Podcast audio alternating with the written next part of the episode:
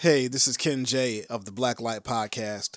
Welcome to my inaugural episode where I sit down and chat with spoken word artist Savant Furlow. Like a black light, the Black Light Podcast strives to shine light on talent and stories barely seen or heard. If you're interested in sharing your story, have a project to promote, want to drop a note, or are interested in sponsoring the show, please send your message to blacklightpod at gmail.com. With that being said, let's start the show.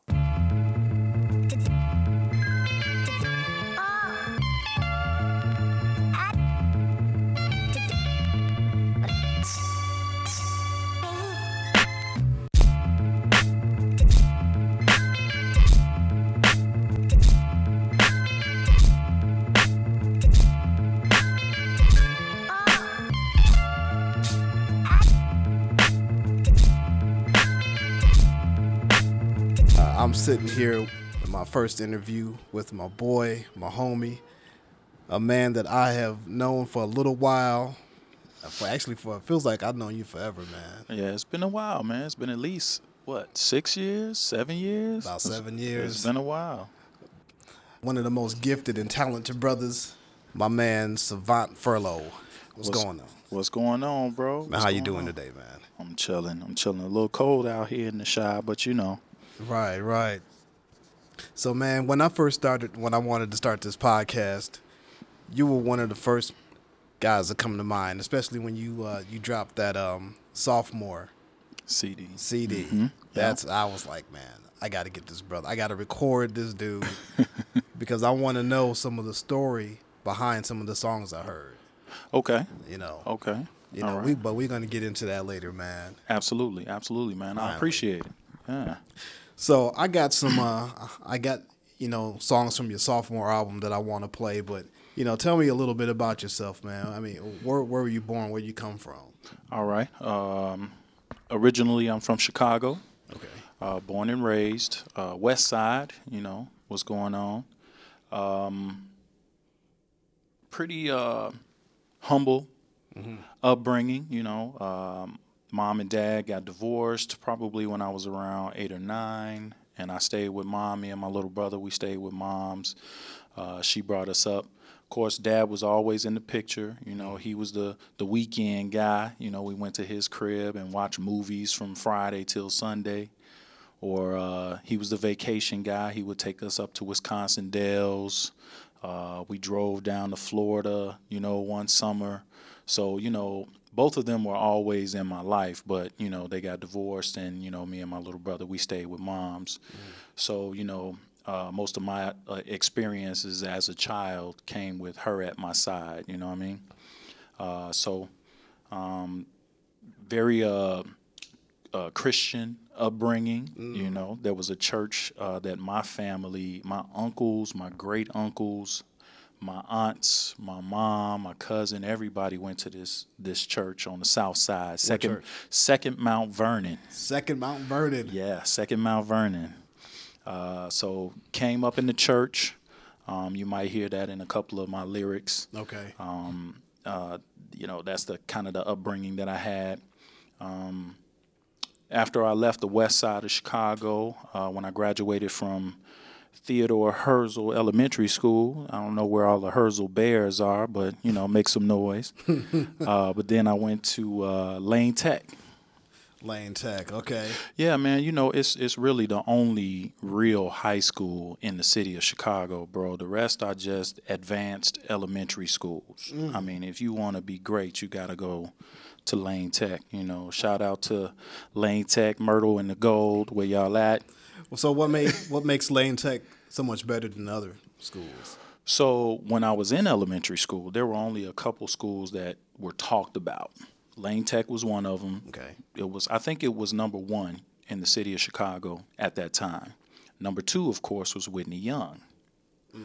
And then I think number 3 was Prosser. I think Prosser was up there pretty high as far as the public schools go. Now, you know, when you go into the private schools it's, it's a different bracket Now there. Steinmetz is that in there? It's up there. Steinmetz Okay. is up there, but I I, recall Steinmetz. I, okay. yeah, I, I I wasn't interested in Steinmetz. Okay. I was I I felt like I was good enough to go to the best school in the city. Lane Tech. yeah, so of course I had to you know manipulate some uh, geographical information in Oh. order to be. so you did that on your own? Well, so like I Uh. mentioned earlier, you know, my, my dad and my mom divorced. My father just happened to live in the in the yeah in the area so that I was eligible to be a student at Lane Tech. So I made that my permanent address. Uh, you know what? You you did what any creative brother would do. Right, right. So I had to you know take advantage of that opportunity. So what did you enjoy about that school, about Lane Tech? Uh, honestly, man, if if it, retrospect is twenty twenty, you know they always say that, right? Right.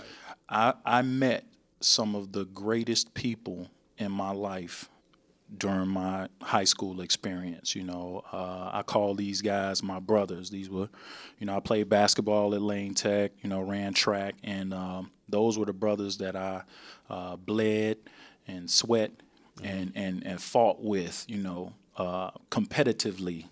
Uh, so a lot of those guys are still my best friends today. Okay. So if looking back, I would have to say that meeting the people that I met while I was at Lane Tech was the thing that I liked most. While I was there, quite honestly, bro, I liked that it wasn't in the neighborhood. Yeah, You know, I'm leaving uh, Roosevelt and Independence for the for the most part to go to Western and Addison. You know, totally different environment, totally different feel. Um, and I enjoyed that change of atmosphere. You know, get on that Homan bus, ride all the way up to school. It's like a new world, and then you come back, and you know, then it's my dogs in the hood. You know what I mean? So, um, I like that that that I got a different experience while I was in high school. So your neighborhood was I mean, was it a rough neighborhood? Uh, yeah. I'm yeah. a suburban kid, so Yeah, it was so, you know, not to give any credence to as a matter of fact, I'm not going to give any credence to the the, the street names that they called my neighborhood uh, because I don't want to glorify that. Okay. Uh, but it was the Lawndale area. Um, so uh, the high school that I think was closest to me was Collins. Never heard of it. Yeah, Collins was the the closest high school to where I lived, and then you know Marshall wasn't Okay. far from there. Westinghouse, you know, Okay. those schools were closest to the Lawndale area, and you know, again, they they weren't on the top of the list, Right. uh, and I felt like I was good enough to go to the to the best school, so you know, Did what you had to do. yes sir, yes sir. All right. So okay, of course you graduated. What did you go to college? I did. Uh, interesting story there. So, um, while I was in high school, I actually didn't have a plan to go to college. Really? Uh, I was all set to take the what is it, the ASVAB, the, the the test to go into the army. I was all scheduled and ready to take that test to join the army when a recruiter for a small school in Madison, Wisconsin, came to look at one of my teammates at practice. They were recruiting him. And so the recruiter came into the gym and he saw me down on the other end of the court, you know, just kind of shooting around, warming up before practice. And, you know, of course, before practice, you do whatever. So I'm down there just dunking, you know, just slamming the ball or whatever. So he walks down there and he's like, uh, hey, you, you think you can dunk that ball with your left hand? And I was like, uh, I, I've never tried, but I'll give it a shot. So, you know, got, gathered myself, went to the rack, tried to dunk it with my left, missed it the first time. Second time, I went up there and jammed it, left hand, right? First time I'd ever done it, and it was all because he recommended it. I would have never tried it if he hadn't said it. Right. So as soon as I did that, he said, uh, "Would you be interested in, in playing some college ball?" What?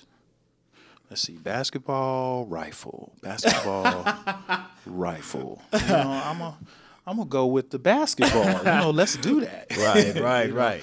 So uh, when I ended up going on a, a visit to the school, me and uh, actually two of the guys that played ball with me, we all the three of us got recruited to play ball at that one school, and then another one of my teammates actually ended up playing football at the University of Wisconsin. Okay. Yeah. So you you go from Chicago to Wisconsin, basically like the middle of nowhere, really. Mm, dude, dude, it was like culture shock up there. So uh, the school that I went to was called Edgewood College. Edgewood. Edgewood, yep, in Madison, Wisconsin, and uh, the the first thing that struck me, man, was the lack of concrete out there. That campus was nothing but landscape, trees, and pathway. It was beautiful. There was a little, um, I think it was like a little lake right behind the school. There was a zoo not a half a mile away from the school. Okay. It was beautiful out there, and it was just where's the sidewalks? Where? Culture shock number two. yes, exactly, exactly. but again, you know, I was doing something that I loved doing, which was playing ball. Right. Uh, it was a change of environment.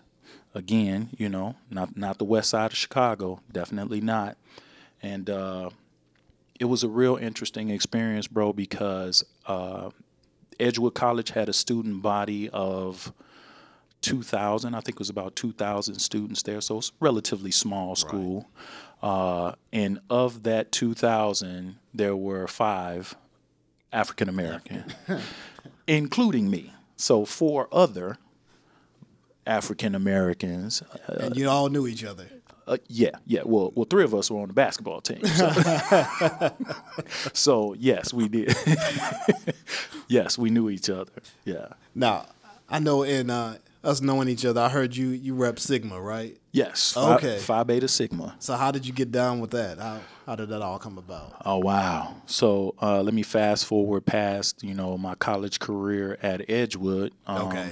I wasn't really focused while I was there. Okay, Um, yeah, I should have asked that. How how that went up there? Oh, it's, it was it was great. So you know the the athletic program was was off the chain. You know we we won our conference every year that I was there. Uh, I actually they taught me the game. You know I became a better ball player up there defensively, especially. But anyway, uh, I wasn't really focused while I was up there. I was doing just what was necessary to stay eligible to play ball.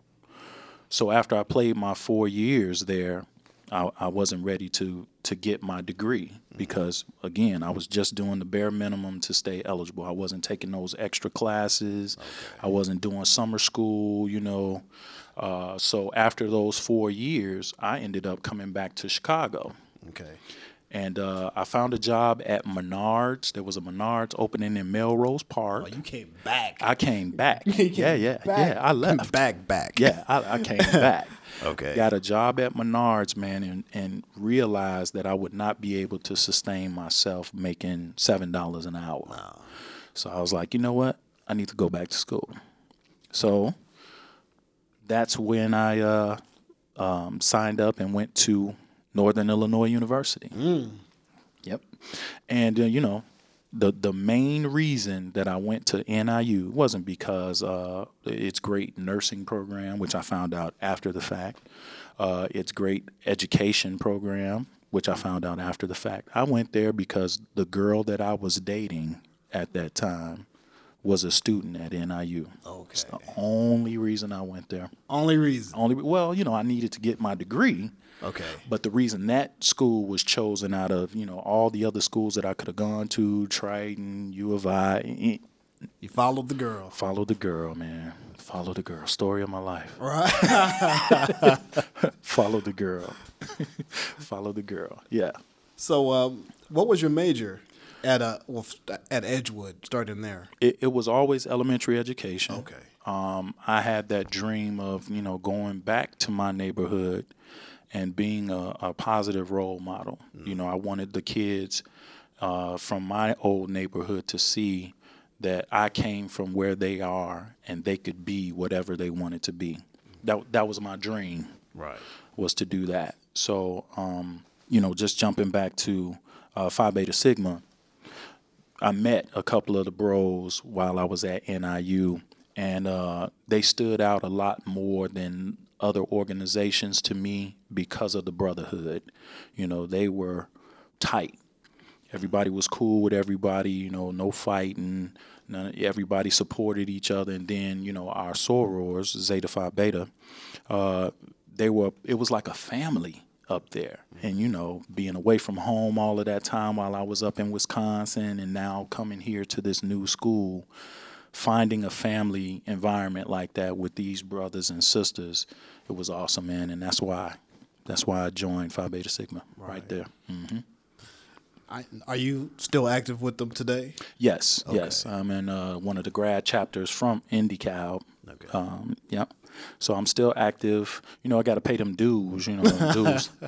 Dues still need to be paid, but uh, you know, I still communicate with the bros and you know, hang out every once in a while. But you know, uh, it's some exemplary brothers, you know, uh, in the organization that's keeping things, that's holding things down. You know, I need to step my game up a lot as far as that's concerned. But you know, it You was know- a great chapter, Hollywood EG.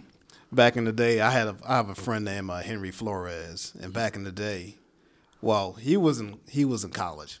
I was grown with married with kids and all that. Right, right. but he was a Sigma, and I was like, okay, if I could be, if I could ever pledge in life, that's what I would be. Right. But then as I got older and I started telling people, you know, when I went back to school and everything, people thought I should be an alpha, Okay. and I'm okay. like, nah, I'm good. did, did, did anybody ever give you a reason why they thought you should be an alpha? you know how it is, man. People they they see a certain type Exactly. and, and they think you fit that mold. yeah, exactly. Yeah. But that that wasn't really the case. Right. you know. But I, I saw my boy Henry, and he invited me to a couple of his um, what's those called step shows, Mm-hmm. Yes, sir. and um, you know they they walked the line and did all that. You know, I, could, I could do that.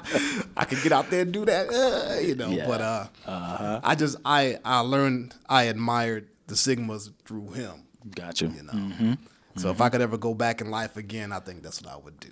I would do that for sure. Hey, it ain't over, bro. It ain't over. You know what I'm saying? Yeah, yeah. I'm a little long in the tooth for that now. but you know, my daughter, she she's Zeta. Oh, okay. That's Yeah, right. That's right. right, That's yeah. right. She- she Yeah, pledged Zeta, in the family. So yeah, she's in the family. That's a brilliant girl, I must say. Yeah, you know, she gets it from her father. So. it's in the genes. I got it. I got it.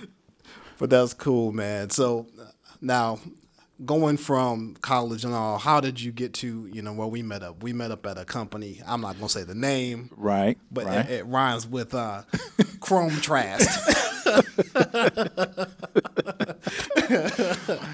Right. So, um, uh, once I graduated from NIU, um, and I came back to Chicago, of course, you know, like most people, I didn't go right into my field.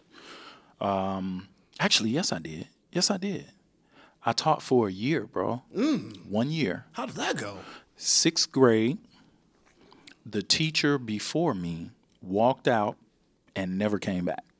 Okay, inner city school. the school that I graduated from, Herzl, I went right back to my elementary school, right back to my neighborhood to try and fulfill that dream. Right, trying to give back. Yes, Right. yes. I was man, chest poked out and everything. Like, man, I'm gonna love on these kids like they ain't never been loved on before. Right.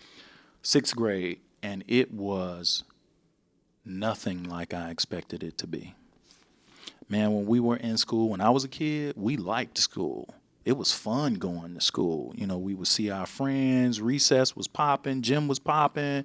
The races home after school. Who gonna make it home right as soon as that bell rang? It was a pow. It was like the start of a you know hundred yard dash. You know what I mean?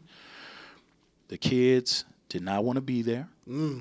Um, they had so many distractions, bro. So many um, that it was more than just teaching. It was more than just instruction. It was uh, social work. It was child rearing. It was redirection. It it took so much just to get through that year. And I'll tell you a quick story. Um, some the, the the turning point for me in that experience was report card pickup. One of the parents came to pick up their child's uh, report card with a, a pint of gin in their back pocket Wow. and you know reeking of alcohol and uh, i thought to myself man you know if if this parent is coming up to the school like this just imagine what this child has to deal with at home. Right. How how do I help them to focus on plotting coordinates and all of these lesson plans that I have that are important to me when they're dealing with situations like that at home? Real life issues. Real life issues. And, and you know, it kind of opened my eyes and made me feel like, honestly, I wasn't prepared to help them.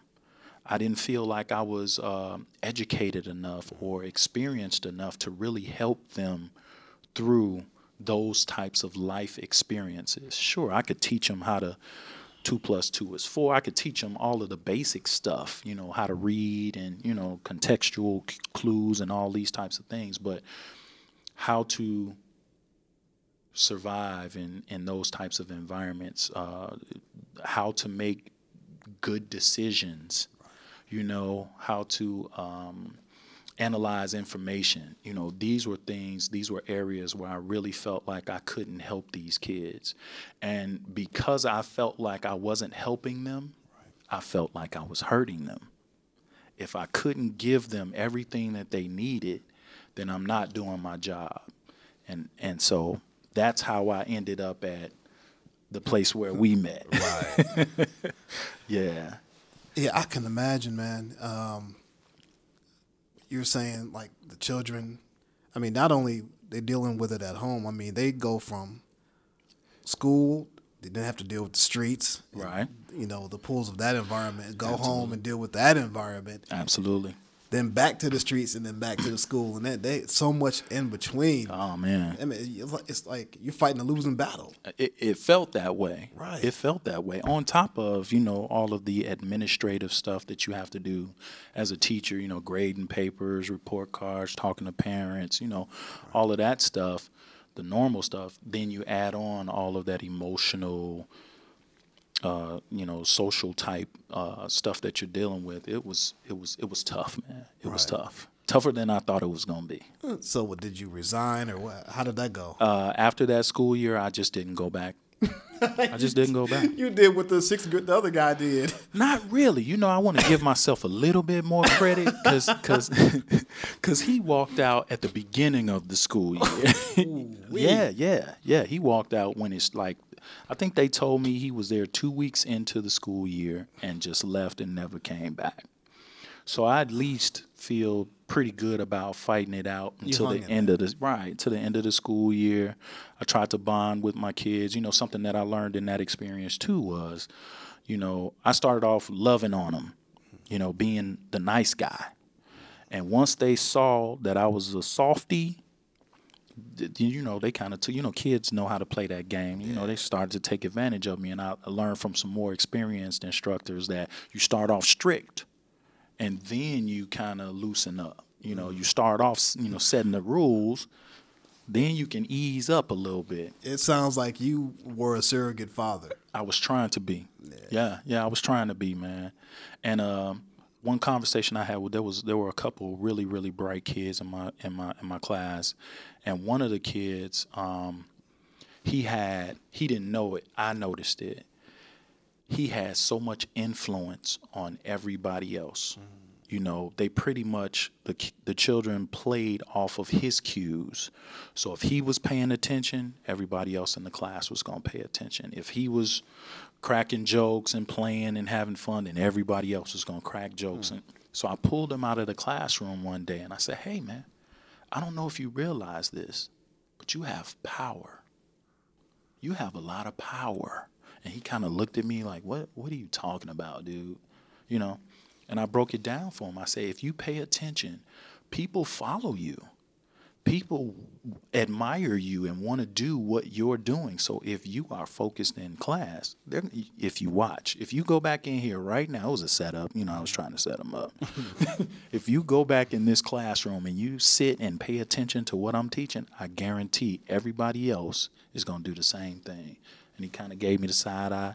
But when we got back in class and he did it, everybody was in line. Right. Yeah. Planted that seed in I tried to, man, and I, I, you know, I still think back right now. I wonder if he, if he ever got the concept of what I was trying to say about him, dude. You, you have your personality draws people. People want to follow you. he could be a great leader. Man, you ever think about being a mentor? Um, kinda.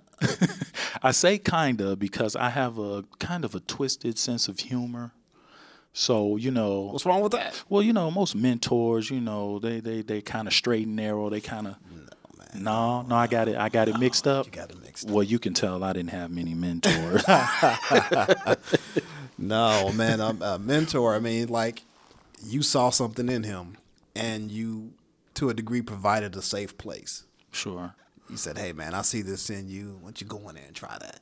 And he, you know, he did that. He was like, "Oh man, this, this old man knows something," and that's pretty much all it is. Right, right. Well, yeah, there were definitely people throughout my life that did that for me. Right. You know, told me that I could. It was really just me that that believed that I couldn't. I, mm-hmm. I didn't have, you know, I had great grades when I was in elementary school, decent grades when I was in high school, but it was self doubt. Mm-hmm. I didn't think that I was great. I didn't think that I was awesome. I thought I was a cool dude, you know, kind of laid back or whatever, but I didn't think of myself on a grander scale. Everybody else did. My moms, my dad, you know, babysitters, teachers, everybody was like, James, savant. Right. You can be whatever you want to be. Hmm, I don't know about that. And it's so cliche, but it's true. It is. Right. It is, dude. It is. Right now, I'll tell you right now, I believe that I could. I don't know about the NBA. Again, I'm going to sell myself short. I don't know about the NBA, but I could be killing overseas right now if I really believed in myself when I was playing ball. right. No, man. I, I was a role player. I'm going to do what the coach say do. Mm-hmm. It was plenty shots that I passed up, up that I knew I could have hit. You know, mm. it was plenty of things that I wanted to do on the court. I wanted to dunk on marks. I wanted to 360s, whatever. I want to do it, but the coach that wasn't part of his scheme. Right. So I'm gonna do what the coach say do, so that I could stay on the court. You know. But if I had pursued that stuff and really went after it, you know, telling where I'd be right now playing ball. So when you recognize that, I mean, do you push yourself to go to do better now, or to be greater? I should say. Uh, absolutely. I would say that this dream that I had for making music Right. is that. Okay. You know, you know, physically as an older man, you know, my basketball dream, my hoop dreams, Mm-hmm. you know, are more like daydreams. You know, they, they come and go quickly. Right. But there are other things that I've wanted to accomplish in my life, and making music and writing and poetry, all of that has always been in me. So, you know, becoming Savant Furlow was me pushing myself to that next level. So let's switch gears. Let's go into that. Sure. You mentioned Savant. How did you come up with the name Savant? Okay, so Furlough. right, right. So, so again, you you talking to someone who you know was uh, very well read, and uh, there was a term back in the '80s, '90s that they used a lot called the idiot savant. Um, and the idiot savant was supposedly a person who, you know, was not necessarily good at a lot of things, but certain things they were great at. You know, they were geniuses at this one particular thing, but everything else they couldn't quite get together. So I took the savant part, the genius part of that term, and then I took furlough. The word furlough, um, as it's properly spelled, uh, is um, if you work for the state, you work for the city, you get furlough days, you get days off, you know, where you still get paid, right?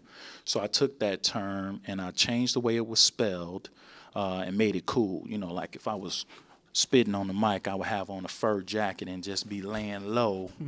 You know, that that kind of dude, you know. Okay. Yeah, yeah, I was that dude. You know, I, I get that imagery when I listen to your stuff. now I get it. Yeah, Okay. Yeah. So I put, you know, furlough, uh, savant furlough, put it together. There it is. So my writing is my savant furlough. My writing is my great escape. It's my excellent escape from the everyday world.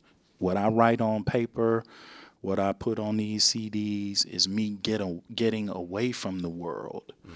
You can't help but reference the world that we live in, but that's not what my writing was for. You know, occasionally I would have to, you know, incorporate some of the things that I was seeing into what I was writing, but I really did it to get away from it all. So that's where the name came from. Savant Furlow. Yes, sir.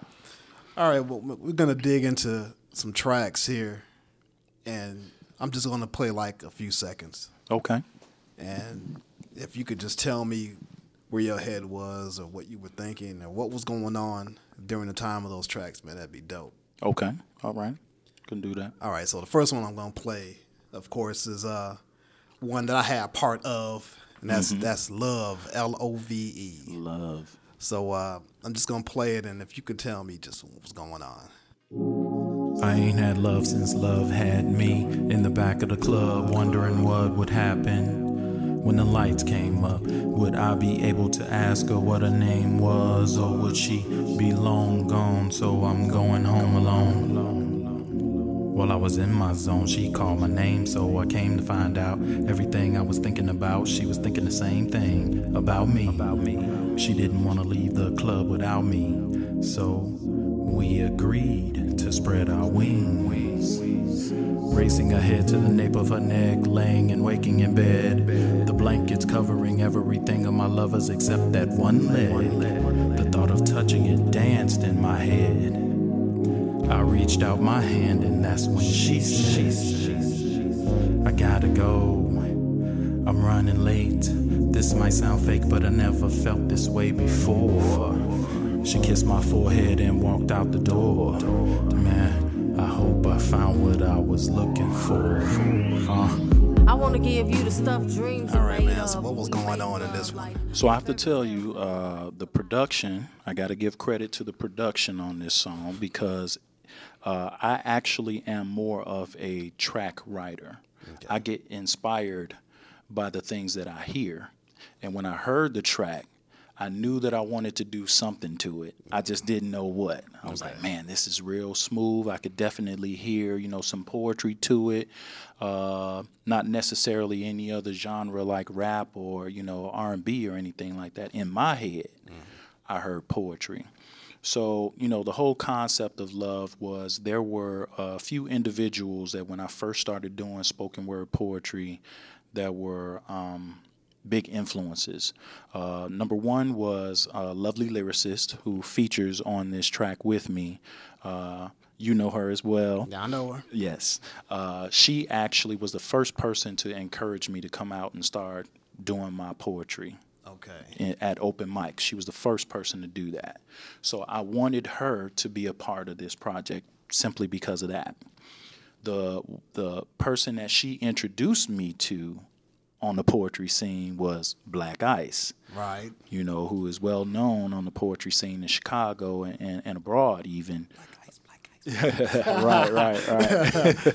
uh, for for doing his thing, and you know, he was such a big name, and you know, such a, a talented performer, not just a poet, but a performer. Um, I wanted him to be a part of this as well. And then the first young lady that that I saw at an open mic that was spitting so raw, Man. lyrical paradigm, I was just amazed, not just at her flow, but her stage presence too. It kind of like, man, I couldn't look away from her. Mm-hmm. Now, now, you know, I can go ahead and say that she's beautiful. I can say that, you know. She's fine. Yes, indeed. She she's fine. Yeah. And she had flow, and she had flow. So I, I, I asked if she would be a part of this project as well, and she said that she would. And I was like, okay, we got it. Right. So you know, we we all took turns. We went in there and we laid our stuff down, and it and it came out fantastic. I couldn't be happier with the way it came out. Man, when you let, first let me hear it, I think I heard lyrical pa- paradigms verse 1st Okay. and I was just in love. I was in love. I want to give you stuff the dreams are made of when we make love, and I, yeah, she was snapping. Ah, she was snapping. I'm like, who was this? So let me tell you something about that. I went back to her like, "Hey, how you gonna get on my track and kill me on my own track? What's what's up with that?" You know, we we laughed about it, and I, to this day, I tell everybody that, that that her verse was my favorite verse on on our collab. I think all of y'all brought fire, man. Yeah. Y'all all brought fire. Each of you brought your own thing, and you added something to it, man. Yeah. But uh, that's what I was going to ask you. So in the beginning, you said um, I ain't had love since love had me in the back of Mm. the club, wondering what. So what was going on? What what's happening in that scene? So um, in the scene, the way I imagined it is, you know, um, guy kind of in the club, in the spot, you know, where we usually just chilling out and meeting people, you know, maybe uh, just just recovering from a breakup, something. And so I'm reminiscing on the fact that I haven't had love currently in my life since I found this girl at the club. Okay. Since love had me at the back of the club wondering what would happen when the lights came up. So, you know, at the end of the night, when the lights come up, when you can really get a look at people, you know, because, you know, the, you got the beer goggles on, you got the darkness, you got a lot of stuff working against you. Right. you could choose poorly. Man, I got a story about that. okay, okay. Go ahead. Though. So, you know, I was wondering what was going to happen when the lights came up. You know, I saw a couple faces. I saw this one chick, mm-hmm. and she was looking at me just like I was looking at her. You know, we kind of connected a little bit, and it turned out that she was feeling the same way I was. She didn't want to leave the club without me. She want she wanted to wanted us to go somewhere together so we could talk or you know get to know each other, whatever.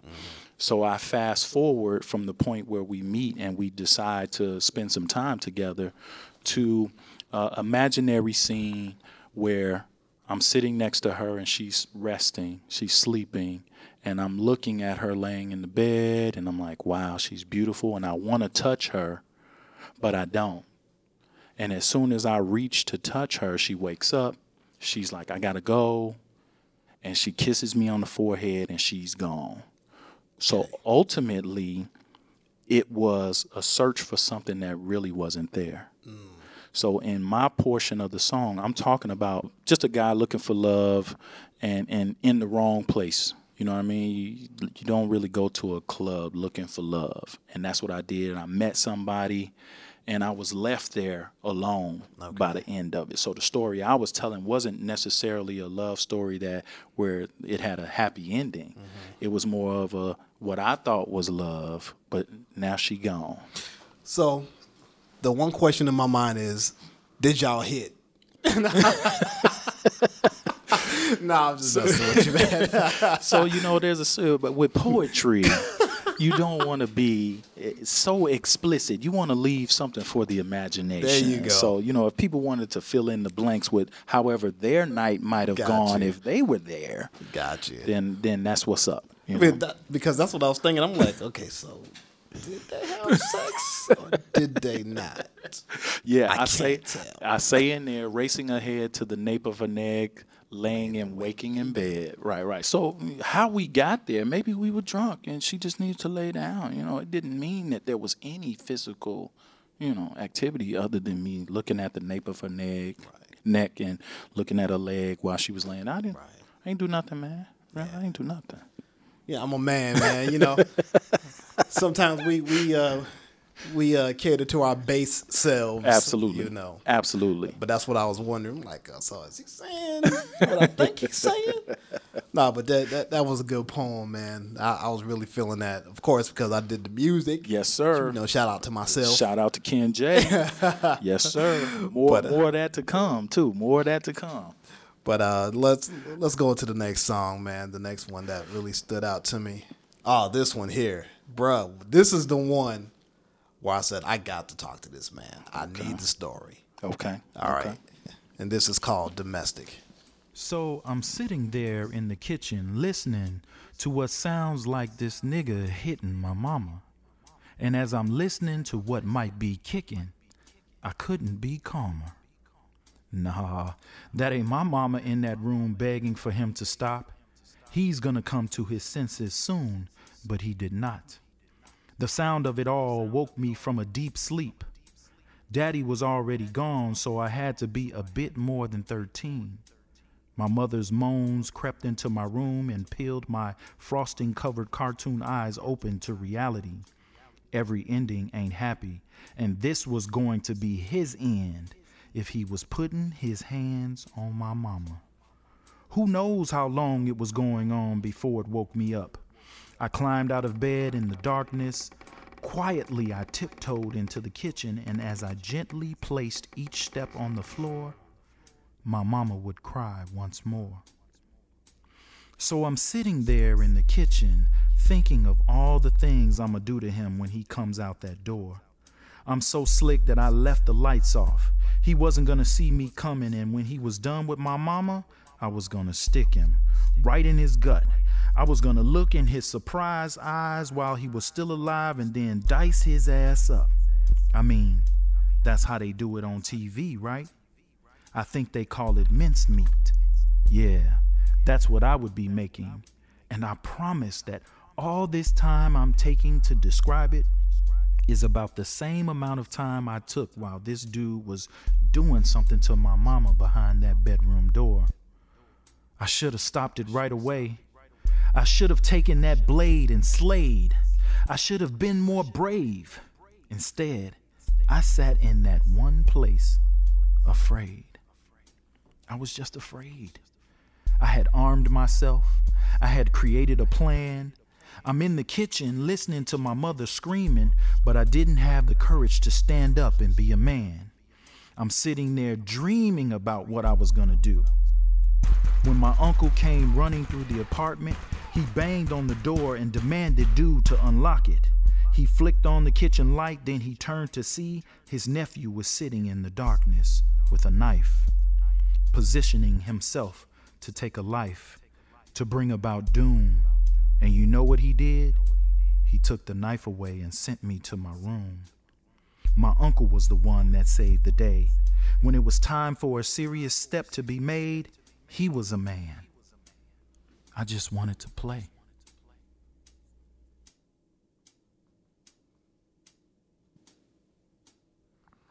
Man, what was that all about? So, uh, true story, true story. Uh, that was an experience in my life uh, when I was a kid. Um, woke up to just as the piece describes. You know, woke up hearing some noises in the house. You know, went to investigate, and uh, you know, I could hear some stuff going on in my mom's bedroom, and you know, I knew what it was. Um, and uh, the next few minutes was me trying to figure out what I was going to do. You know, it's my mom in there. I got to do something. I got to do something. Uh, but the truth of the matter was that I was I was just a kid. And How, old- how old were you during this? I was probably 12 or 13, some, somewhere around there. So so not a baby. Right. Uh, old enough to understand that what was going on in there. Old enough to devise a plan for murder.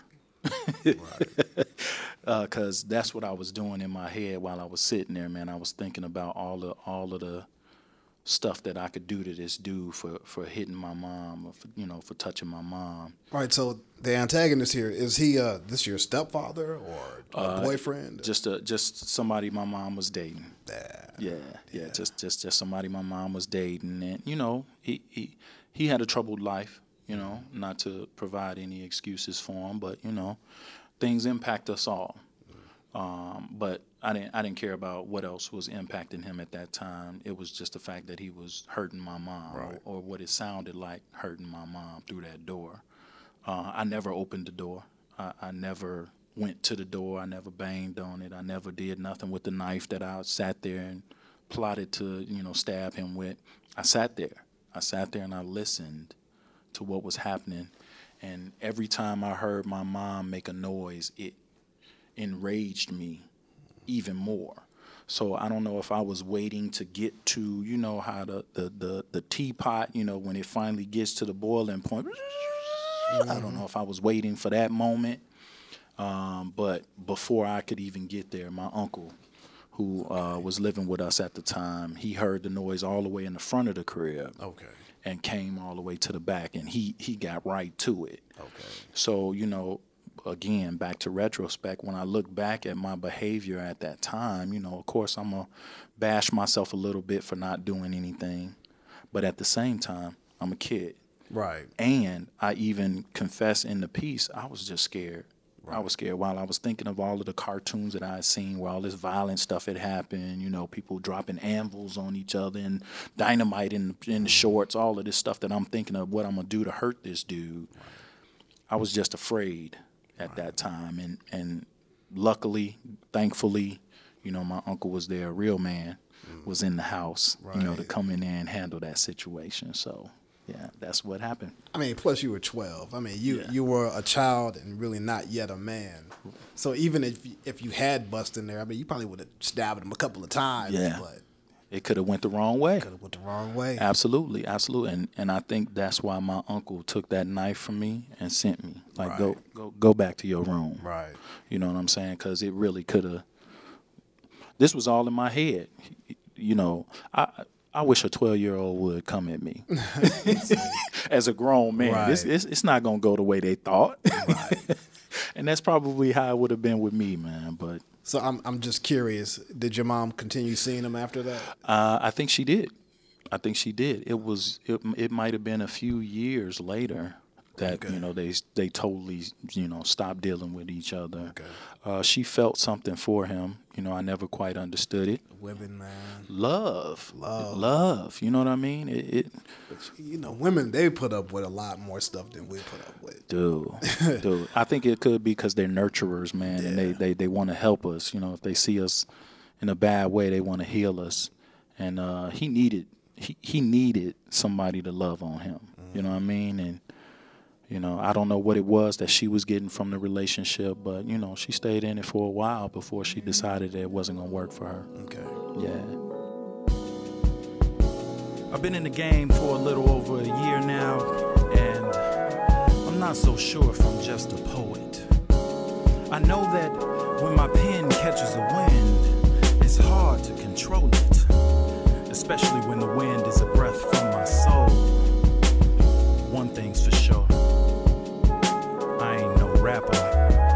Just that something happens when the track leans back over the axis of amps and speaker magnets. Tweeters cracking, got the people all standing on their feet to start clapping like Gabby just did a backflip. Backflip. And that quick, I'm off into another zone, off into another flow that feels like home. As far as the beat goes, it oftentimes regulates my prose.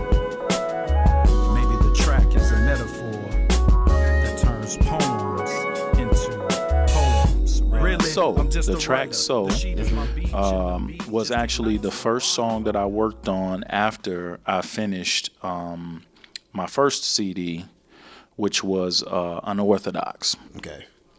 And uh, you know, once again, uh, my producer Ty Hill, he was just playing this track, and I was like, "Wow, I like that." You know, the young lady, uh, or the lady, I should say, that's singing in the hook. You know, it sounds like she's saying "so." Right.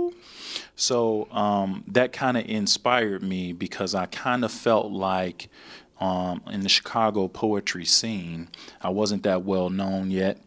Um, I was kind of new to the scene, but when I dropped that CD, so I figured people will probably start to hear my name and, and see me perform at certain venues, and that their response to my performance or my artistry would be like, so, you know, oh, you you do spoken word, so, oh, you you you you you got beats, so, you know, because everybody that I had heard about that was on the scene was pretty well established, already had their following, and I was just coming out of nowhere. Okay. So I took that that idea of people's attitudes being so and worked it into a, a, a piece where I'm talking about basically uh, that fine line in between uh, spoken word and hip hop. I wouldn't say rap because again, in in the song I say I'm not a rapper. I say that in the beginning. I'm I'm really not a rapper, but I love to write and I love music. So you know, uh, if you if you listen to the pioneers of hip hop and rap, they'll tell you that rap is rhythm and poetry. Right. You know what I'm saying? That's what they'll describe it as.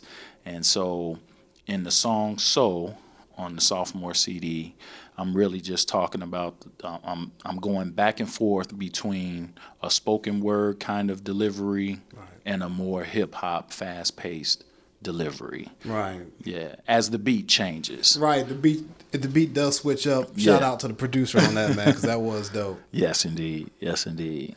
Now you got a, a a movement of sorts going on on Facebook. Mm-hmm, Um, called uh, was it Dear Black Women? Dear Black Women. Hashtag Dear Black Women. Hashtag Dear Black Women. So Yes, what's sir. going? What's up with that?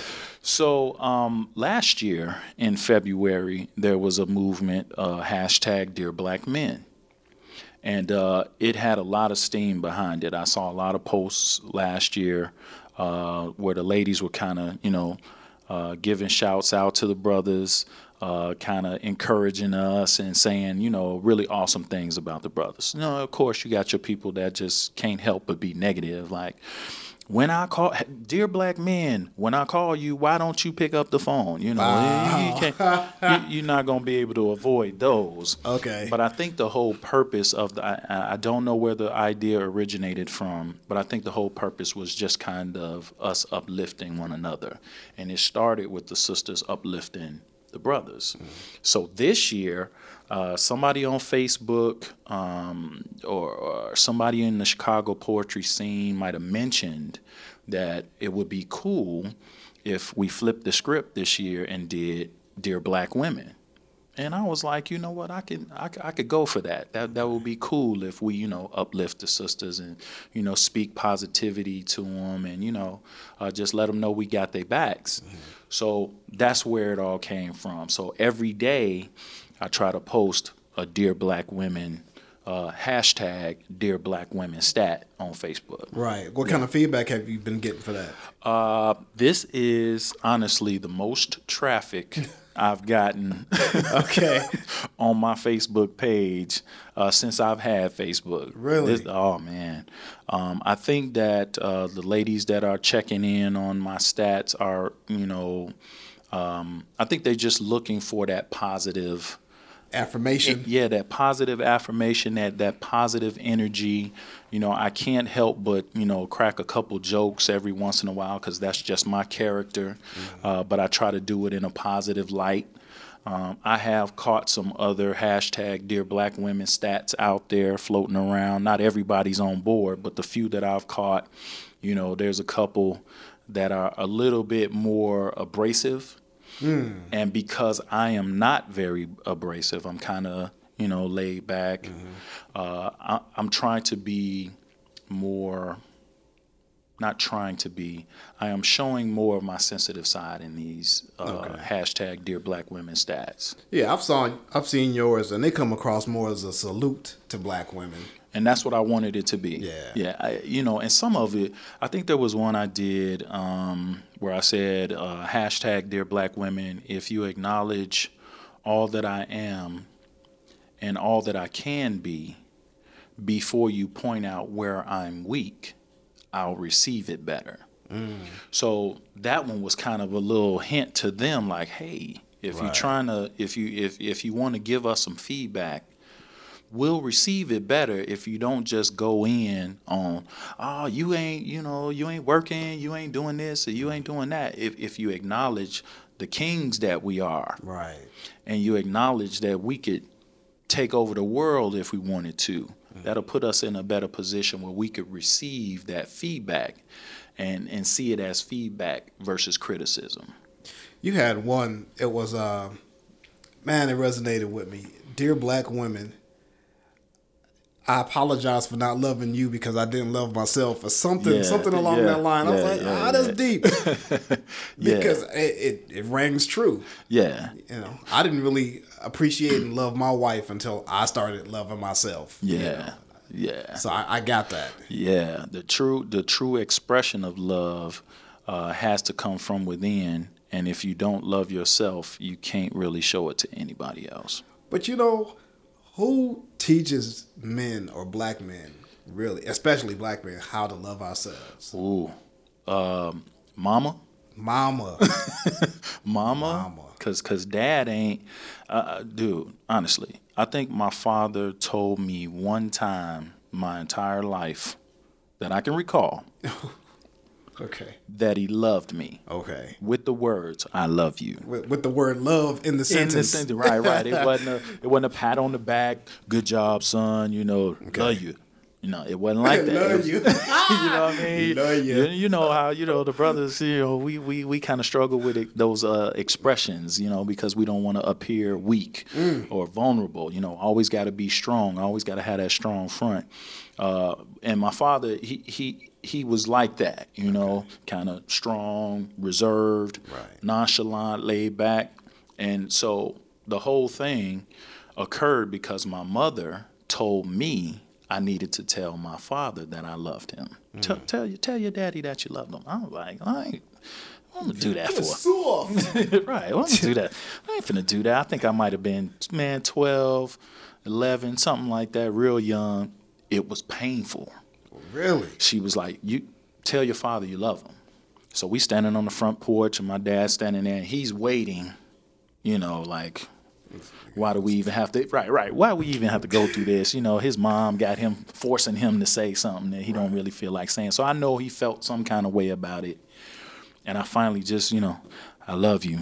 He just gave me one of those.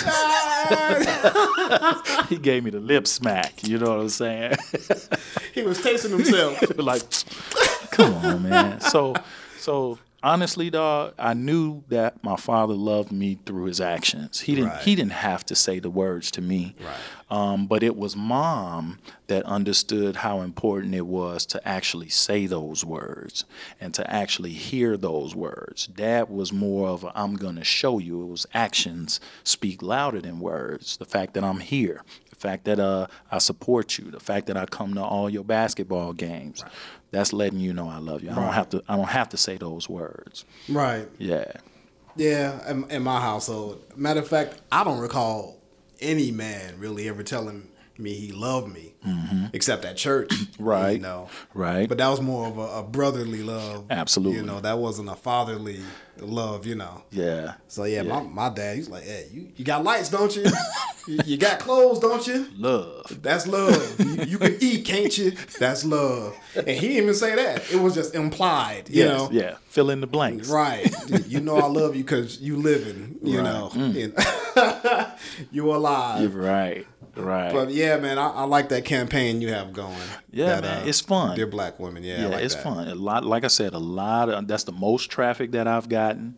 Uh, I will be honest and tell you around um, February 12th, Mm-hmm. you know, I started running out of material. Like, man, what, what am I gonna put on tomorrow's Dear Black Women? You know, what am I gonna say? And so it got to a point where I started. Uh, exposing myself a little bit, you know, some of my inner thoughts and my inner feelings. And I think once I started doing that, people started paying even more attention. Like, oh, this brother is really saying some stuff. It's not just something that's catchy. He's really saying some stuff um, that it's possible men feel. And I think that's why uh, people kind of tune into it and, and checked it out, you know.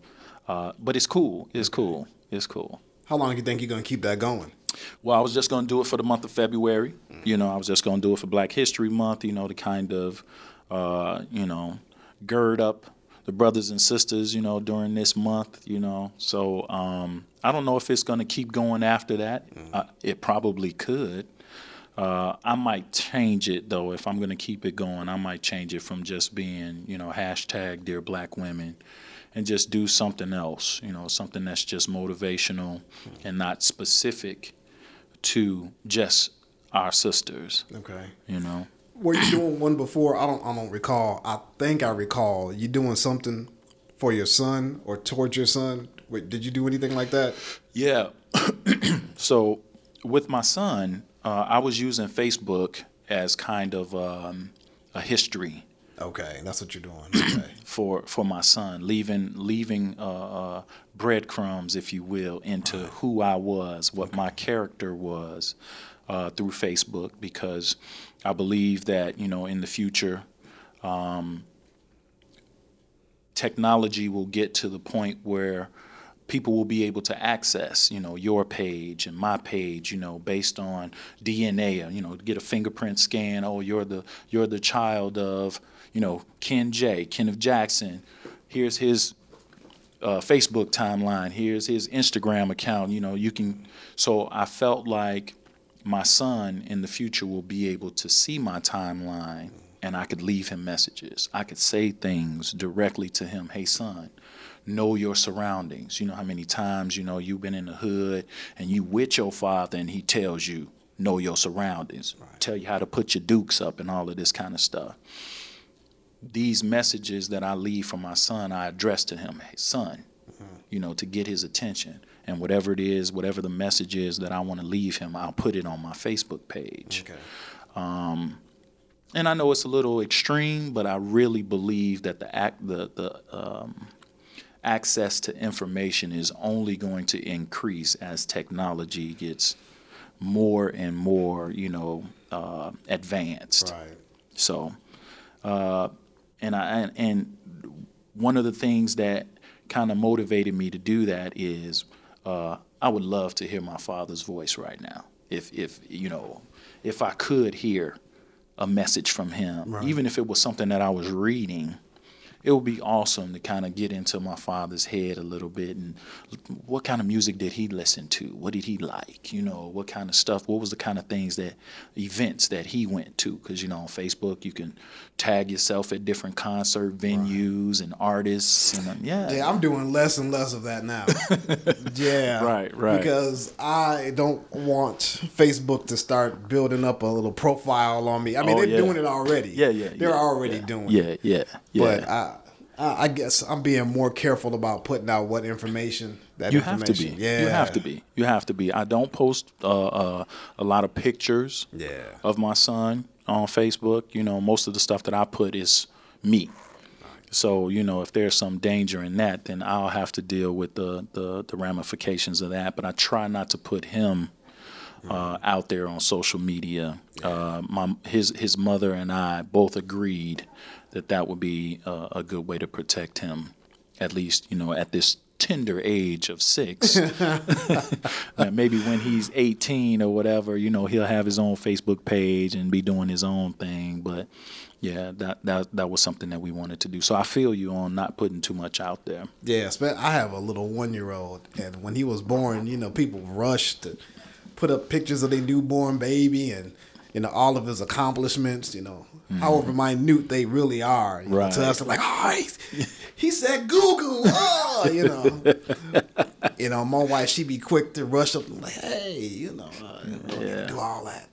Not all the time. Right, There, there are some stuff I don't mind sharing with people, but man, Yeah, some people put all their stuff out there, Oh.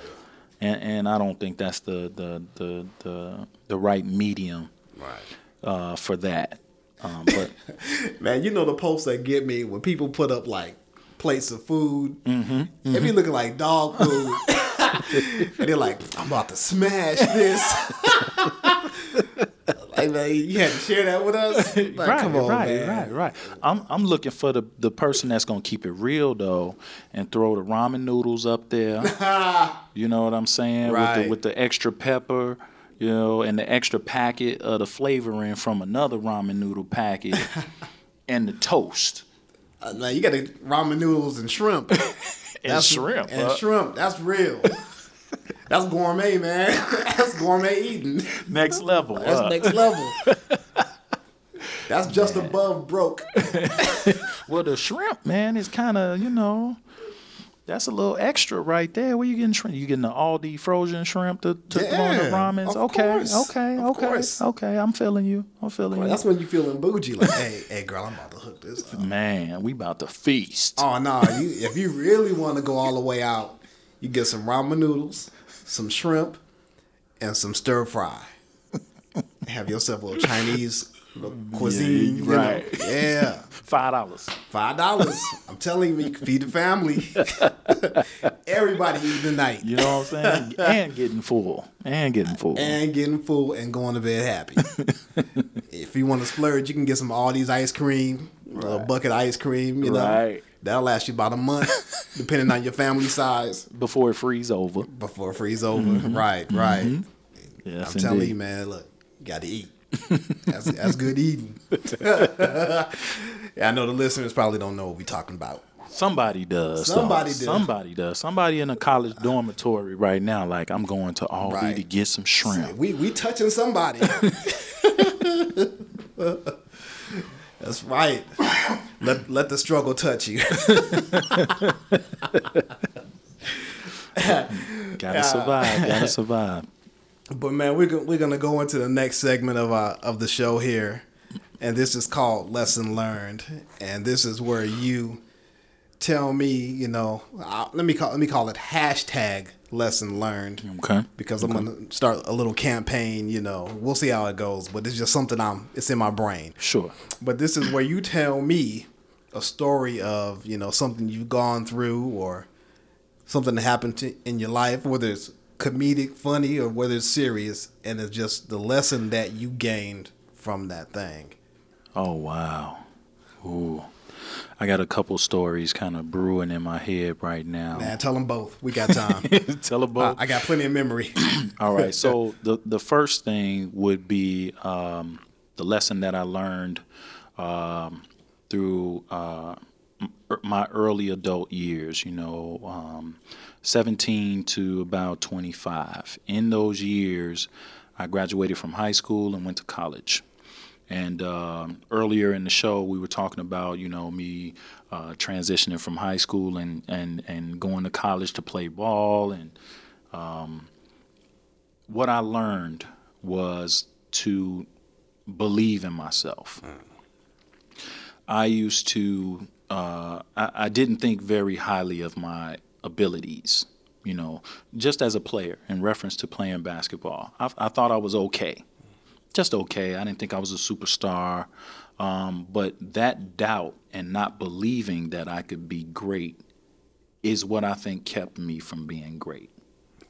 I, I've played in many venues, many gyms across the city, you know, in different uh, states. I've played ball, and I always get, you know, uh, accolades from other players. Man, you know, you're killing, you know, whatever.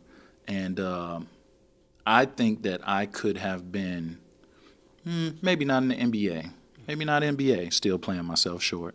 Still, but definitely some overseas ball or something like that. I, I and it was a dream to play ball. You know what I'm saying? So, uh, because I didn't believe in myself enough to pursue that dream to the maximum, I feel like I didn't get to see what it could be. okay.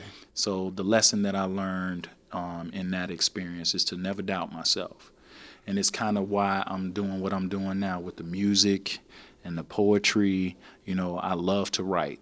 I love music. So regardless of what anybody else thinks about what I'm doing, I'm going to do it because I love doing it.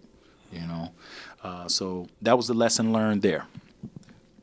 Wait, quick question. sure, sure. At what stage? At what stage in your life do you think that you learned that lesson? What stage? Um, or just I mean, what did you have a uh, what's that word? Did you have an epiphany or once it was gone, okay, once the opportunity was gone, okay, I looked back and was like, I could have made much more out of that experience. You know, once my four years of eligibility were up at the small school in Wisconsin, Edgewood, um, I looked back like, you know, I did what the coaches wanted me to do. I played my role. We were a successful team, a winning team. I think we won the conference every year that I was there. So it wasn't like it was a, a failed experience. All we did was win but the individual player that I think I had the talent to be, I never tried that. I never took the last second shot. I never, uh, you know, tried to poster, put somebody on a poster. You know, the one time I did that, my dad was at the game, and I told him before the game, I said, I'm going to dunk one for you today. And he laughed, like, "Psst, get out of here, boy. You know, so I had to do it right, went right up the gut and dunked on somebody and pointed to him in the in the stands as I was running back on defense. You know, so that that was actually one of the highlights in college. But um, it was after all of that was over that I started looking at myself like, man, I could have done more. I, I I- if I had pushed myself, if I had worked out more, if I had uh, practiced dribbling more, if I had done more, I could have been a whole lot better. So it was pretty much once the opportunity had passed that I looked like I could have made more out of that. So Okay. Yeah, that was when I learned that lesson. all right, Yes. Uh, let's see. The other lesson hmm. Hmm. Hmm. I was just a freshman. All right. yeah. I was just a freshman. Many lessons to learn there. Yeah, I was just a freshman, and and this is actually something uh, that I learned about myself. oh, I don't know if I should talk about that, bro. Nah, man, that, that's the one you need to share right there. that's the one. Go ahead, man. Yeah, so it, it's something I learned about myself. uh, so I was a freshman, and uh, I was talking to a, a senior, and you know we were seeing each other, and uh, we would get together, and you know, um, uh, make out would be the term. You know, we'd make out, you know, kissing and all of that kind of stuff, and. Uh, uh, I realized later that what she was doing was testing me out. She was testing to see if I was ready. Wait, wait, how so? So, you know, depending on how you react to certain situations, will let somebody know if you're ready to go to the next level. Okay. You know what I'm saying? If, you know, if you uh, hug a young lady and, and, and she kind of backs away from you, uh, she might not be comfortable, you know, in her own skin. She might not be comfortable with you touching her. Uh, She might not be accustomed to that level of intimacy. You know, there's certain signs in the body language that you can get. Right. And so I didn't know this because I was just a freshman. Just a freshman. But looking back, she was she was testing me out. She was trying, and- and she was a senior. Mm. So this this this wasn't anything new for her. It was just new for me. So she was trying to see if I could meet her on her level Okay. during these little, you know, times that we would hook up. So finally, it got to the point where she was like, "Yeah, let's let's make this thing happen." And I was like, "We could have been made this thing happen." You know what I mean? That's what that's what I'm thinking. You young strapping lad such as myself. okay. Let's let's do this, girl. So you know, not to get too explicit, but uh, oh man, you like, said, nah, nah, get get explicit. So, uh, um, we wait, you know, for the opportunity to present itself. And Right. those of you listeners out there know what I'm talking about when mom and dad is at work and you supposed to be at school or somewhere else and you go back to the house. So we waited for that opportunity. Uh, you know, we started off with our normal little making out routine right. And then uh, clothes started to fall. Oh, they started to fall. Oh yeah, they started to fall. They They, started to fall. Yeah, clothes started to fall. Mm, the peel yeah. off kind. Yeah, yeah, yeah, yeah. Clothes started to fall, right? And so, uh, you know, we get to the point. She's like, "Okay, you know, you ready? Yes, yes. Let's do this. Let's, you know, what's up?" Uh, so, I get there. I get on top, Mm. and I give it. mm, I want to say three pumps because this is being re- recorded, but I think it was truly one and a half. I think it was truly one and a half, and uh, Mm. popped off. I'm done. Wait, no, you wasn't even a two pump pump. No, no, no, no. It was a no. one and a half No, pump. no. Now, see, you know, if I need to explain myself, I need to talk about again. Let's revisit the build up to this point. It Go on. had been months, right? Right, right.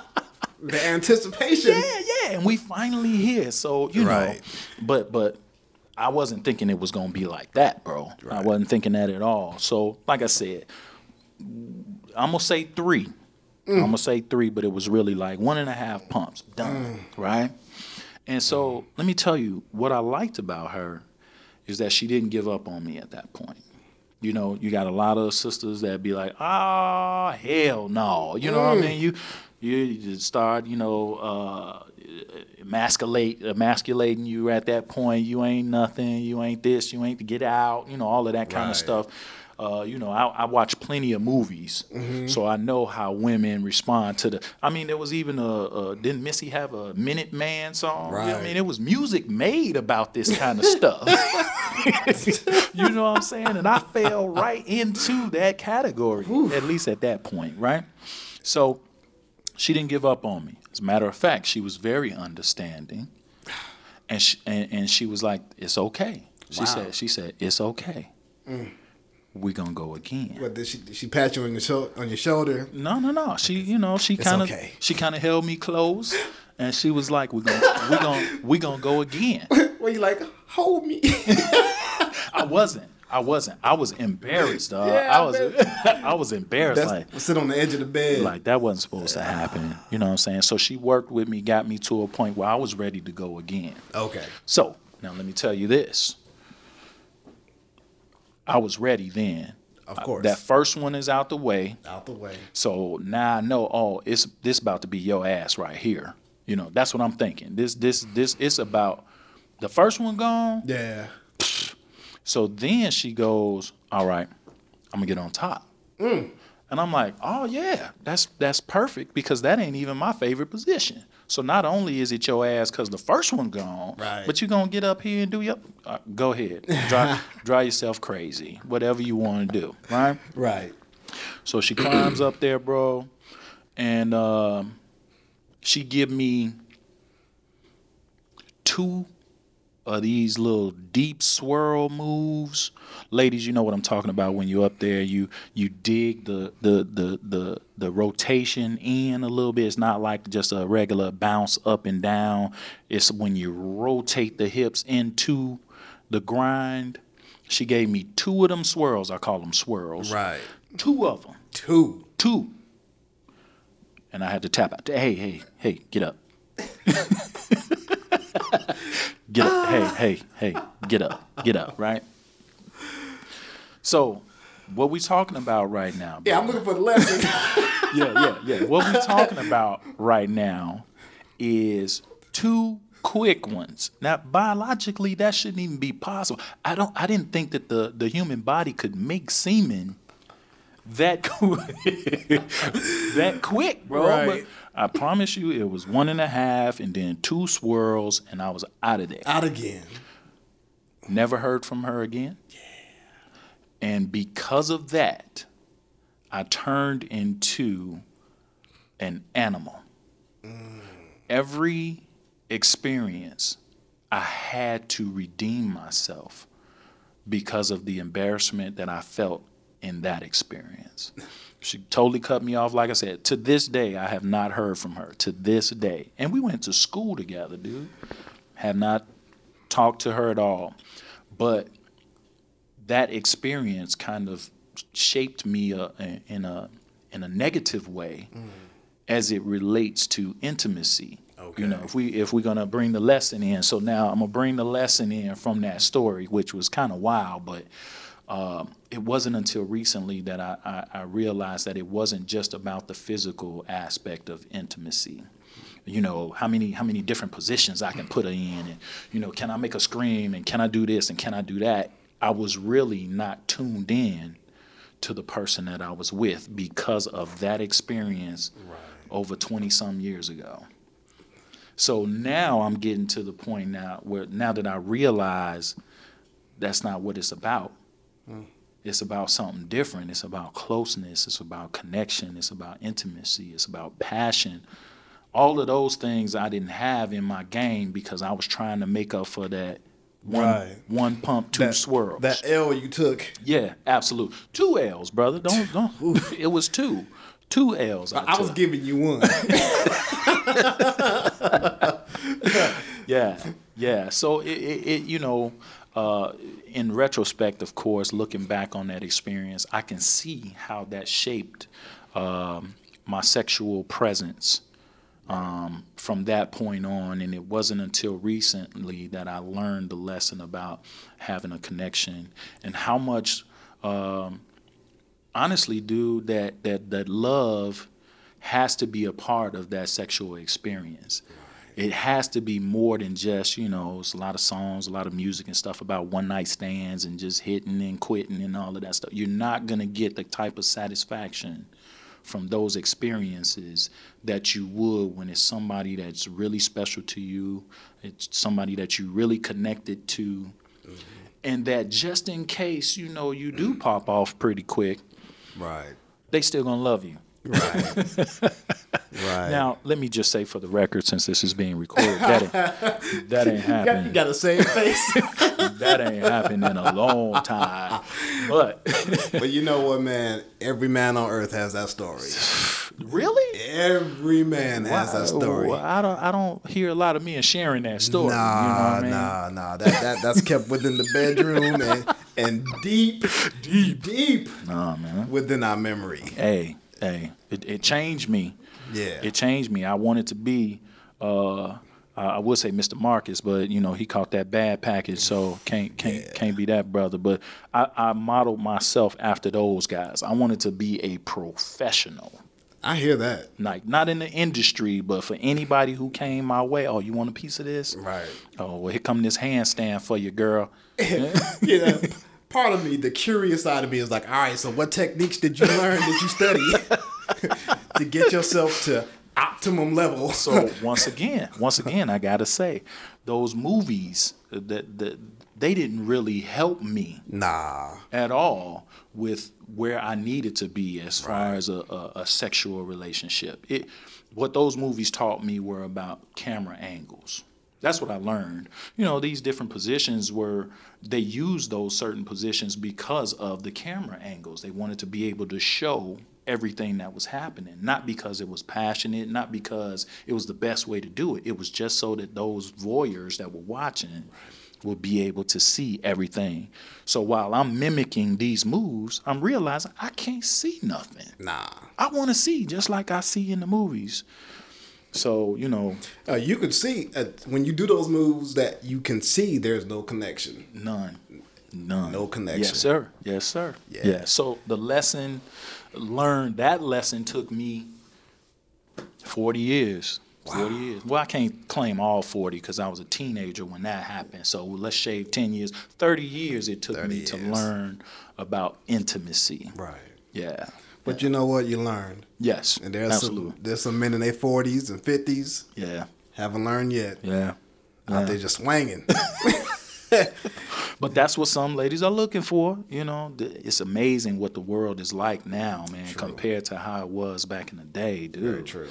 Women are so forward these days. They'll let you know up front, hey, listen, I don't want nothing serious. All I want, what, what, what that face do? Ain't that what they be talking about? You know, the guys, what that mouth do? You know, is that how you approaching the lady? Really? Where the where the seduction at? Where's the girl? Your eyes are so beautiful. You know, where's that at? Maybe that's played out. Right, that's that's lame now. This corny dude, talking about my eyes. these contacts. he don't even know these contacts. But Yeah, that's man. dope, man. That's dope. You, you learn the lessons, man. Yeah. You yeah, learn. Yeah, indeed. All right, well, we're gonna wrap up. But before we get out of here, I know you you dropped a new new single for the people, for the children, Right. Right. called Gators. yeah. Call yeah. Gators, and you know, after we get off the air, I'm gonna go ahead and I'm gonna play that for the people. But tell me, man, what's going on with Gators? So uh, Gators, uh, when I heard the track, it had a very Chicago feel to it. Mellow, laid back, but it hit hard. Okay. And that's what I liked about it. You know, I'm a true bass head. Uh, so when the when the when the bass line came in there, I was like, oh yeah, right. And so um, I was trying to. The first thing I thought, honestly, was pimp. It had kind of like I could imagine somebody, you know, uh, Dolomite style, long fur coat, you know, just cruising down the avenue. You know what I'm saying? I, I, this was the imagery that I got when I heard this, the the beat, just the beat. So when I thought about Chicago, I thought about our style, our sense of style. You know, you're always gonna see us dressed to the to the T's. You know, when we do it, we do it all the way. Everything's gonna be matching everything else. Yes, sir. No stone will be left unturned in this Yes. fashion. Uh, you know, the tip of the of the collar is gonna match some pattern in the socks. You know, what I'm saying it's gonna be something like that. And so I thought about alligator skin shoes. Okay. You know, so when I thought about alligator skin shoes, I took that idea and wrapped the rest of the song around it. I'm talking about an alligator, which, you know, everybody knows is a very dangerous animal, mm-hmm. metaphorically. I'm that alligator. Not only am I the alligator, but I'm better than the alligator because I got on alligator skin shoes. Okay. So the the animal that everybody is so fearful of being killed by, don't worry about that animal. Watch out for me. I'm a gator. So I did that, uh, recorded it, and a young lady, another artist named Kai Love, she heard what I did and she liked it and she liked the track too and she was like you gotta let me do something to it and i was like oh you feeling that she was like yeah absolutely so man I, I think it took her two days bro two days and she wrote her part we went back in and we recorded it and she killed it so when she if she hadn't jumped on there it was just a, a, an idea it was really just a concept but when she got on the track and, and spit how she spit she killed it. I was like, we got to release this. Yeah. So, Gators right now is on SoundCloud. You know, if y'all want to check that out, uh, type in Savant Furlow. Uh, you'll find my page, and Gators is on there right now. I think it, has been out for four days, and we up to, I think it's like 120 something uh, listens, mm-hmm. which is cool. That's the most that uh, any of the stuff that I've released has has gotten, at least on SoundCloud. So I'm real happy about it, man. Okay, are you making it downloadable or are you just sharing it right you know, now? Right now, we just sharing it. Okay. Um, just to try and uh, there, there is a couple reasons we trying to you know kind of put some more light another fire under my sophomore CD. You know, get some more units sold. Okay. You know, by displaying some of the talent. Uh, also, Kai Love is going to be releasing her first EP uh, in March uh, called Little Star. Y'all check that out if you don't have it already. Uh, so we were trying to create a buzz for her as well. Okay. So it was a real serious collab where we both had something vested in the outcome of this project. Got you. Yeah, yeah. All right, everybody, you heard it. My man Savant Furlow. What's in the deck? Uh, what's in rotation? All right, right. Yeah, Thank you, man. You yeah, reminded got me you. of my Yeah, own yeah, show. Thank you, my brother, because Yeah, I sure forgot. I got you, man. I got you. So, what what's in your ear, man? What you listening What's to? What's in my ear? I will tell you, dude. So, uh, uh, J*Davey. I don't know if you heard of him. J*Davey is a young lady and a guy. Um, they are soulful, uh, but they're a little abstract in their beats. So their beats are just sick. And uh, the the vocalist J*Davey, she she's kind of got like a uh, alternative sound, Okay. but with a soulful spin to it. Jay know? Davy. Jay Davy, raw. They got a uh, they got a song called Rain Check. Uh, that one stays in rotation uh, only because you know it's it's basically she's talking about you know the the hook is I think I want to love you but I I think I need a rain check. Okay. I really want to love you is what she's saying. I really want to love you but I think I need a rain check. And since I've been single, I've run into a lot of people. You know, I'm not ready for a serious relationship, but I've met a lot of people that I'm like, man, she's really cool. Okay. I really want to love you, but I think I need a rain check. So I, I connect with that song. It, it touches me like, man. And then on the same album, uh, which is called Evil Christian Cop, um, they got an instrumental on there called Trans. Wait, rewind. Did you evil what? Evil Christian Cop. Evil Christian cop. This Yeah, okay, that's the go ahead, name of the album that I've been bumping by J*Davey. Okay. Yeah, Evil Christian Cop. Uh, they have an instrumental on there called Trans, Okay. and without any vocals whatsoever, I love it. I play that over and over, and I think I'm I'm probably gonna write something to it because I feel something when I listen to it. So, Okay. J*Davey, that's who's in. Jay that- Davy. that's who's in rotation. That's what's in my ear right now. Oh, where's this artist based out of? Uh, I'm not sure. Okay. Quite honestly, somebody else put me up on most of the stuff Okay. that I get up on. Somebody else like, hey man, check this out. Okay. I had a cousin uh, who's been into music since we were kids, and he used, he's the one that put me up on Slum Village when they first came out. I'm like, this this the new tribe right, here. I ain't know nothing about Slum Village till he put me on. He put me on to. Um, trying to think of some of the other artists he put me up on. Um, you know, Kanye, of course, when Kanye first started dropping his stuff. Um, he put me up on um, what was the name of that group? Uh, Esthero. I don't know if I you know Esthero. He put me up on Yeah. them. He put me up on uh, uh, was it Daft Punk? I know Daft Punk. He put me up on. I mean, I just knew them before Kanye. before Kanye got with you them. see what I'm saying? So he he he he was always on the cusp of the newest music. Okay. And he would always put me on because he knew anything bass heavy, he knew I was gonna love. So Got it. anytime he caught something, he'd be like, "Hey, hey, cuz, check this out. Check this out." Shout out to you, Sean. Appreciate you, bro. Jay Davies. I gotta check that out. Yeah, man, they tight. They tight. You know, I might play if I can find it. I'll play a little bit at the end of this show here. Okay. All right. All right, man. Well, look, it's good to have you. Appreciate it, man. I'm I'm I'm uh, excited about uh, being a part of this, man. Yeah. Absolutely. Yeah. Yeah. All right, Kenn J, Black Light, out. Peace.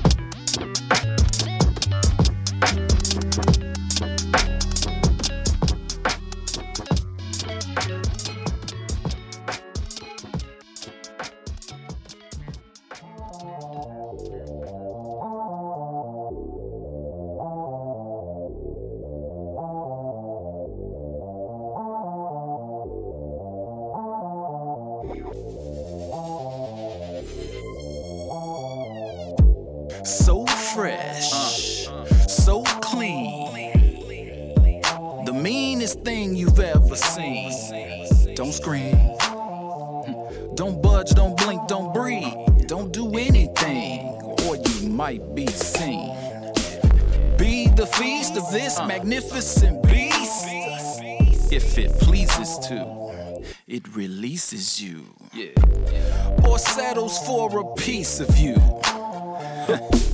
I tell you what you need to do. Retreat, turn around and beat the street. Mean as this thing is peaceful, could change to injury. Dangerous enough to make it painless. You might think it's a game, but its name is famous. You can believe what you see or stay oblivious. So serious. Uh-huh. Period. Yeah. They call it a killer, but oh, so mysteriously, what's killing to me? I got that killer on my feet.